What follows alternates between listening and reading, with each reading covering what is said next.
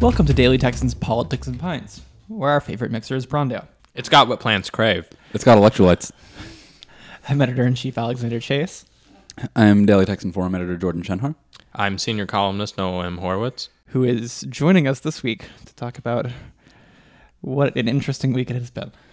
S- Thank you, Noah, for joining us in this most interesting. Happy to be here. This has been quite the interesting week for all of us. Uh, I know that all of us have done some mental gymnastics to try to figure out what the uh, the next four years are going to be like in this country. Uh, we spent a lot of time on this podcast uh, coming up with all sorts of bad arguments about that. Um, but before we get into that, Noah, um, I think we uh, want to use some of your judgment to kind of figure out how we got here first. Um, so, if you have to make one broadly reductionist and probably incorrect statement about what caused the outcome of this election to be the way it is, which one are you going to go with? I don't presume to sound like a sort of wise, sarcastic type, but Trump got more votes. Um, in the in the aftermath of elections, there's always a plethora of recriminations, and you can say Hillary was a bad candidate, Bernie could have done better, the DNC, Debbie Wasserman Schultz, the Illuminati, Vladimir Putin, James Comey, uh, lot, lots of different people. Um, but at the end of the day, one candidate did better than the other. Uh, I, in my personal opinion, it wasn't anti-Clinton. It was pro-Trump. I think Trump had a very unique message. I don't think Ted Cruz could have won this election. I don't think Marco Rubio could have won this election. Trump got people who, I mean, according to some of the sort of pundits and prognosticators who, God knows, were wrong so many times, so I don't know necessarily why I'm believing them, but I'm just used to it. But according to them, they figure that there's a lot of people who voted for Obama twice and now are voted for Trump. Uh, Trump was able to appeal to people who didn't vote hadn't voted Republican in a long time, and people aren't necessarily giving him enough credit for that. He was a strong candidate, and it was it was obviously tempered by his many indignities, but he was strong nonetheless. I think that's a, a good analysis, Noah. Except I, I do want to push back against one thing, which is that the Trump got more votes. Um, Trump did, did not get more votes. Touche, touche. He got more votes in the states that comprised a majority of the electoral college. Right. Um, a, a good Very point. true. A good point that some statisticians have been making on Twitter that our podcast director Sam noted uh, is that if the Florida Panhandle were part Mm-hmm. of Alabama and the Upper Peninsula of Michigan were part of Wisconsin, both of which are geographically very plausible, then Hillary Clinton would be the president elect and we'd be having a very different conversation today. We would. Yeah. We probably wouldn't be an entire six pack of Blue Moons in. Well, speak for yourself. Um, yeah, I, I, I agree with you in in large part about the uh, strong candidate bit, though.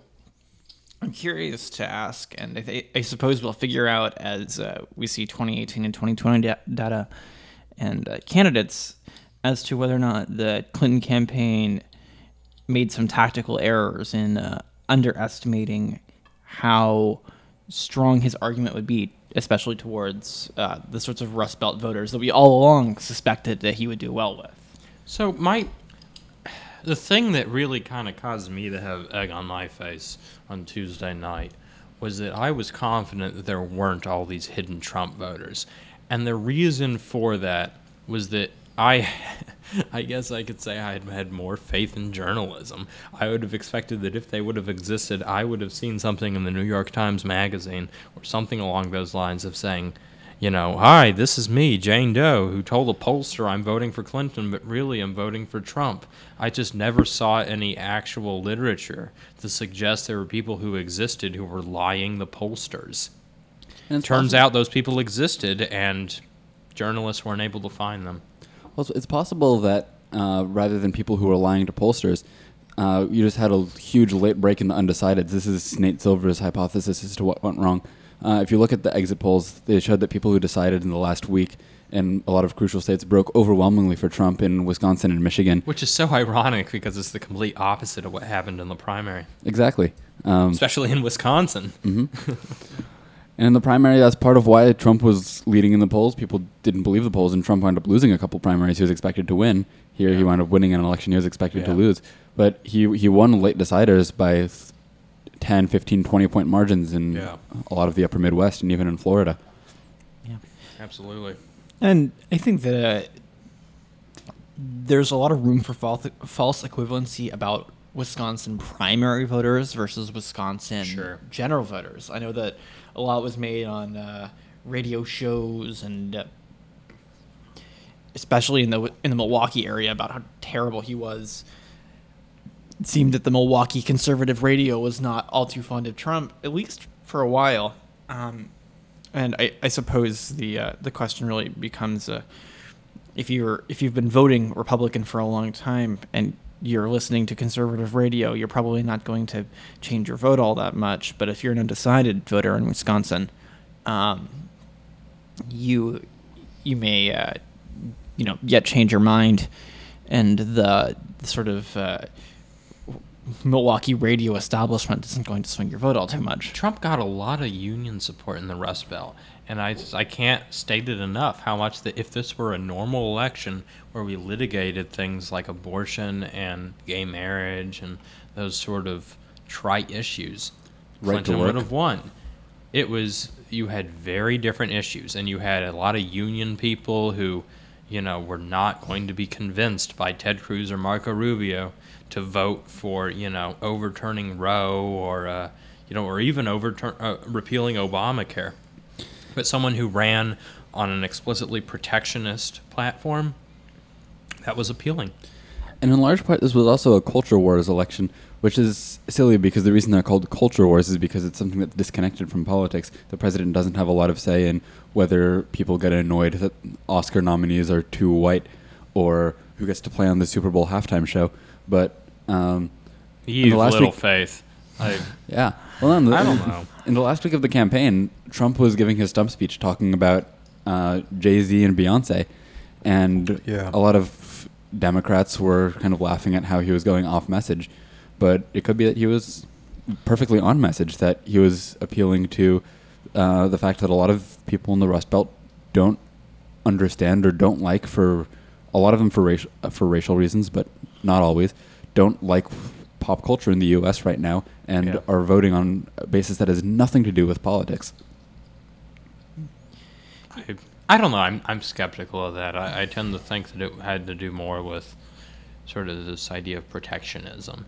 Uh, things like that, sort of this idea that if things aren't looking so swell, and you hear someone try to just say that there's a panacea, I'm going to make America great again, you think, well, you know, heck, things things could get worse, but they could also get better, and I'm willing to take that gamble. I think that it's probably also foolish to assume that there's some sort of mutual um, exclusivity between culture wars and protectionism. I, Sure. Yeah, I think the argument for uh, for shutting out Chinese stealing your jobs is also another kind of culture wars. It's uh, if you've got some you know vague and maybe not even intentional fear of some shadowy other taking your job and Yeah. you know ruining the society you believe that you've worked so hard to craft um, the idea of losing on trade to China, and Beyonce playing at the halftime show and releasing a music video where she stands on top of a cop car those are both going to be some are th- things that are, that are going to appeal to you and um, you know, Clinton not necessarily doing anything to spearhead the sort of trade war arguments. She kind of just let him have that issue, if you will, by saying that, oh, I also agree that we should oppose the TPP, but not really arguing with him in any sort of real way, not calling him out for like the reasons why the now dead in a uh, shallow grave TPP failed and was necessary. You know, you know, we never really talked about that issue in any sort of tangible way, which was a check in his box. What a remarkable shift that in four years we went from two free trade parties to two protectionist parties, at least ostensibly. I mean, whatever you think Clinton may have thought deep down, she outwardly said that she opposed it. Yeah, I so think- you had both nominees go from advocating on the stump for free trade to advocating for the opposite. And and now Trump has uh, kind of walked back some of his protectionist statements and Well, I mean, not the TPP. Obviously. No, not the I mean, he TPP, might not but- literally go back from NATO, but it's still any way you slice it, it is a shift It's a- toward it's a the trend. Toward Yeah. well, I, I don't know if we necessarily can call protectionism the left now anymore, but it's a shift toward protectionism in the GOP. And that's Yeah. that's kind of the coalition that uh, led to Brexit in the UK. A, Yeah. a lot of really strong labor, uh, a lot of labor strongholds, and a lot of uh, kind of populist Tory str- strongholds were the areas that voted most in favor of Brexit, and it was very much a coalition of the far left and the far right. Yeah. Uh, The horseshoe theory of politics. yeah. Uh, but that does kind of lead us into what we um, want to talk about for the rest of the show, is, which is just what to expect going forward. I mean, um, to, to get things started a bit, uh, we've seen a little bit of uh, a, a few sighs of relief among uh, moderates and Democrats today, uh, given Trump's statements that he might not repeal Obamacare and that he might uh, not reverse free trade pacts. But given how little Who we can I, trust, I, I, I have absolutely no faith in believing him now. Oh, I, I don't think we could have believed him before. I don't think we could have believed him now, or we can believe him now. But which beg, kind of begs the question: What does happen? Is, Well, is there any way to predict I don't what's think going en- to I don't think enough people have put enough emphasis on this. But Trump has bragged about how he's you know never read a book from front to back. He's he's someone who openly eschews reading. I don't think he's going to be reading bills. Um, he's going to be you know going on his gut. And Paul Ryan is going to pass bills out of Congress and put them on his desk, and he is going to almost always sign them.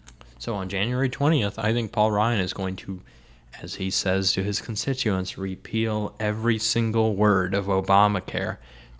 President Trump will sign it, and then there will be some sort of lame posturing over the next 100, 200 days about resurrecting the parts that they like about it. And, uh, you know, by the end of it, you know, you can have a, a health savings account, which, you know, that and $2 can buy you a Coke. And, uh, and then, you know, you can buy health insurance across state lines. This is sort of a nice idea, but it's not a panacea. I think that's certainly plausible, but given how the, the one almost the one consistent thing about Trump over the course of that we've learned over the course of this campaign is that he puts the most faith in the people who have been closest to him throughout and are loyalists who make him feel affirmed and loved and People all will of- compliment him. Yeah. People who compliment him, yeah. And Paul Ryan is not one of those people. He attacked Paul Ryan repeatedly over the course of the campaign, both before uh, Ryan refused to endorse well, during the period where Ryan uh, wasn't endorsing him, and then even after Ryan co- uh, kind of agreed to coalesce around the Trump campaign. Do you But- think it's W- all- the the all of us know sitting at this table that that's how you get through the Trump, and so I have no doubt that the Speaker of the House knows that too, and I I see it's already started. You know, yesterday the President elect went, you know, and climbed the hill in Washington, and I think it's going to continue throughout January. Yeah. Uh, where so when Trump takes office, he's going to like Ryan because Ryan will have flattered him, and I think that he's to Paul Ryan's to be one of the people that is going to be sort of appreciated by Trump. I mean, the alternate could also be true. Uh, he could hold a grudge, and out of some strange personal connection to Trump, uh, to Chuck Schumer, um, end up willing to actually read and listen to advisors on the Affordable Care Act, and end up pushing it the other way. But I think that what this underscores is we kind of just don't know in any way how he's going to be a wheeler dealer. dealer. I know he has spent a lot of time paying ghostwriters to help him build up that reputation as one. Um, and he may yet hire aides to do all the ghost reading for him. So I'm not 100% willing to believe that the not reading bends directly in one direction. But I do believe that one way or another, the, um, if you will, like the margin of error for what kind of president he's going to be is going to be way larger than it would be if we were to elect um, someone like John Kasich, who has an extensive amount of time in Congress and uh, as governor of a swing state, and it's kind of shown what he looks like in uh, in lots of different situations. Yeah, I think that's that's definitely true, and especially it'll be interesting to see what kind of role Chuck Schumer plays as a minority leader of the Senate at this point.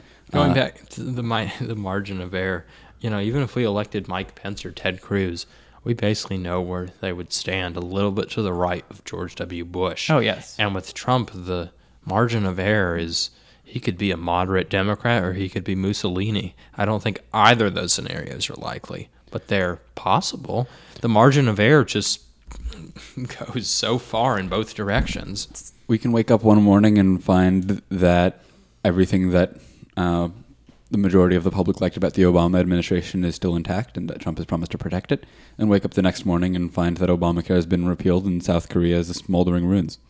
Yeah, pretty yeah, much so. Yeah, I I think I would also broadly and probably for the rest of this podcast warn that uh, I wouldn't uh, necessarily say that the consistency of approach and policy necessarily going to be the case. But that said, I'm very curious to hear what y'all believe in terms of where those error bars fall. Where do you guys see the best case scenario sitting?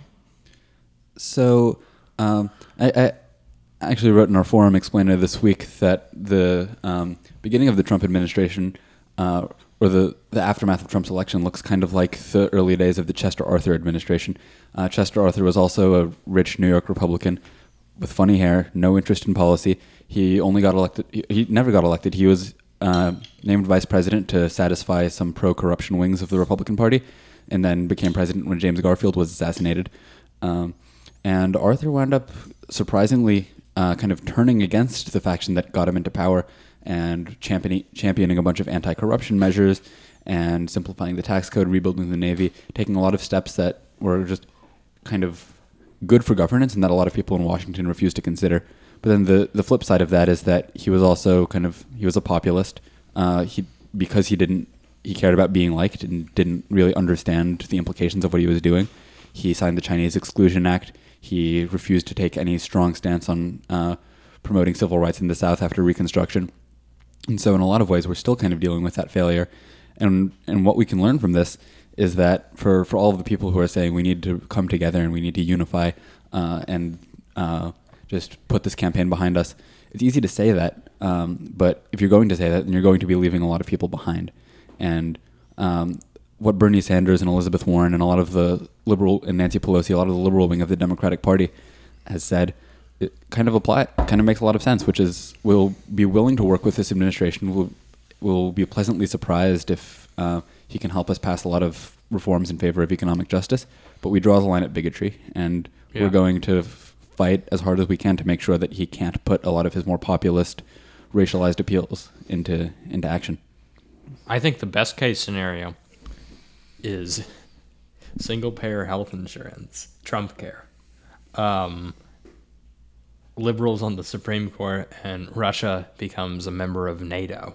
Uh, in a sort of you know equivalent of Nixon goes to China, but Trump goes to Moscow, and uh, sort of instead of going to China as a way of countering Moscow, going to Russia as a way of countering Beijing. I don't think that's likely. Worst case scenario is deportation squads that tear families apart and send them across the border with no uh, respect to what happens and forcing Islamic people to register with the government, wear yellow stars on their clothes, and worse. I don't think that's going to happen either. But the thing about Trump is that he has no record. And the history that he does have is constantly changing his mind. So we just have no reason to know if it could be either of those extremes. Almost certainly somewhere in the middle of it. But we just we don't know what to expect. And so best case scenario and worst case scenario are almost polar opposites of one another. And I think that means that we just need to remain vigilant and make sure that a lot of the energy uh, of the campaign and the uh, visceral reactions that a lot of people had after the campaign don't dissipate, and that people make sure to stay engaged in the political process, work on the grassroots level, uh, and um, just make sure that uh, whatever vision of America they want to see is something that they can carry carry forward. Oh, oh, definitely. I I think that here in Texas, um, you know, so much of the nation's uh, successes and failures are going to be determined by big states like us. Uh, you know, California's legislature is going to determine a lot of what the sorts of regulations we place on the economy are going to be because their market is so big and companies have no choice but to try to set the bar high to get what they want or or to get their pro- products sold everywhere. Um, Texas is going to be a large state. The sorts of policies that the Abbott administration is going to put forward are going to affect us in large part, and will probably also determine the fate of a lot of states around us as well. Um, and the same goes for a lot of our cities. You know, Houston and the Austin area at large, Travis County, uh, Dallas, Fort Worth, San Antonio. We're all large, large cities that are going to have a lot of power within this state to kind of determine the economic future. And a lot of the local elections here are going to have a lot of impact on our lives. I, I know that I come from a background working um, for one of the county commissioners here in Austin. Um, and I know that because the uh, the county commissioners court is going to determine a lot of things like how our policing is done and how our transportation is going to go. I think those are the sorts of issues that if people really care about, and clearly they do because both presidents had um, transportation and infrastructure high on their list. They agreed about, and both presidents made their different approaches to policing important. If you care about those issues, you can go get involved with them. Um, that said, uh, you know, there's also the chance that other parts of Texas affect this administration. I know there's talk that Rick Perry will end up somewhere in the cabinet, and uh, Hopefully, he'll represent the cabinet post he couldn't remember the name of. Yeah, Rick Perry as Secretary of Energy could actually be one of the better case scenarios of the Trump presidency, given his. How's his depressing. yeah, he, he had a really good record in Texas of kind of stepping back and uh, instead of subsidizing uh, dying industries like coal, he um, let Texas enjoy the fruits of the natural gas boom. He um, cleared the way for renewable energy to be as cheap as it is now in Texas, and that kind of laissez-faire approach to energy would be really helpful. Then again, you also have people in, in the coal industry who are hoping to put huge surcharges on natural gas and renewables to Yeah. make everybody's power prices way more expensive just to bring coal back into just to make coal financially competitive again, Yeah. uh, and that would be bad. Yeah, I, I think that in some ways the uh, one of the better case scenarios for the United States is for uh, Trump to turn out a lot like Perry did in the United States. Um, maybe a little bit buddyish and corrupt at times, um, doing what's in the interest of the people that he personally likes, but broadly letting business control the um, the fate of the state and taking a broadly laissez-faire approach. Um, Perry delivered a speech in Indianapolis a few months ago about how small governance has a lot to offer to communities that have been marginalized because there's lots of different ways that you can allow the local level to affect how you you know affect economic change rather than just handing out um, broad-based like poverty reduction measures you know tailor them to your specific communities. And if the trump if the trump presidency means a very hands-off and not really willing to get into all the details approach that helps business get off the ground and then doesn't really screw with a lot of other things it could be a lot less bad and there could be a lot less that necessarily has to be undone by both future Democrats and Republicans. That's the Texas approach local control, unless you want to ban fracking or uh, plastic bags or uh, discrimination against LGBT people. Yeah, I believe those are concerns. Um, and realistic concerns. I think that that's what you expect out of like a broadly Republican sort of administration. Yeah. And, and Trump's a little different from that because whereas Rick Perry was saying that he uh, had a lot to agree with uh, the Black Lives Matter movement on, especially with regards to keeping a small police force and ensuring that local communities had the ability to enforce themselves, Trump wanted to put the Central Park Five to death even after DNA evidence exonerated them. Yeah. Oh yeah, no, there's there's there's big gaps, obviously, but I mean, I think that one of the most important things we can ask for now is to see where um, w- people who have opinions can put sorts of positive political pressure on things to happen, and hope that a populist president with a vice president who would bended political bended to political will, and a you know a group of friends like Giuliani and Christie who have tracked all over the political map and often worked in bipa- bipartisan ways can pick up on some of the more productive things.